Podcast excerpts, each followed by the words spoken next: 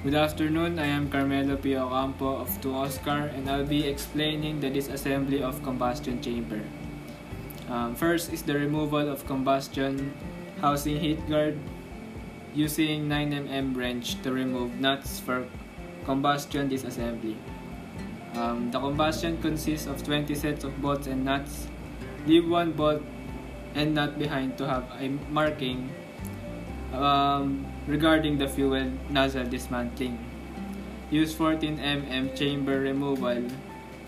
Uh, inside the chamber, there are holes for cooling, guide vane for straightening the air.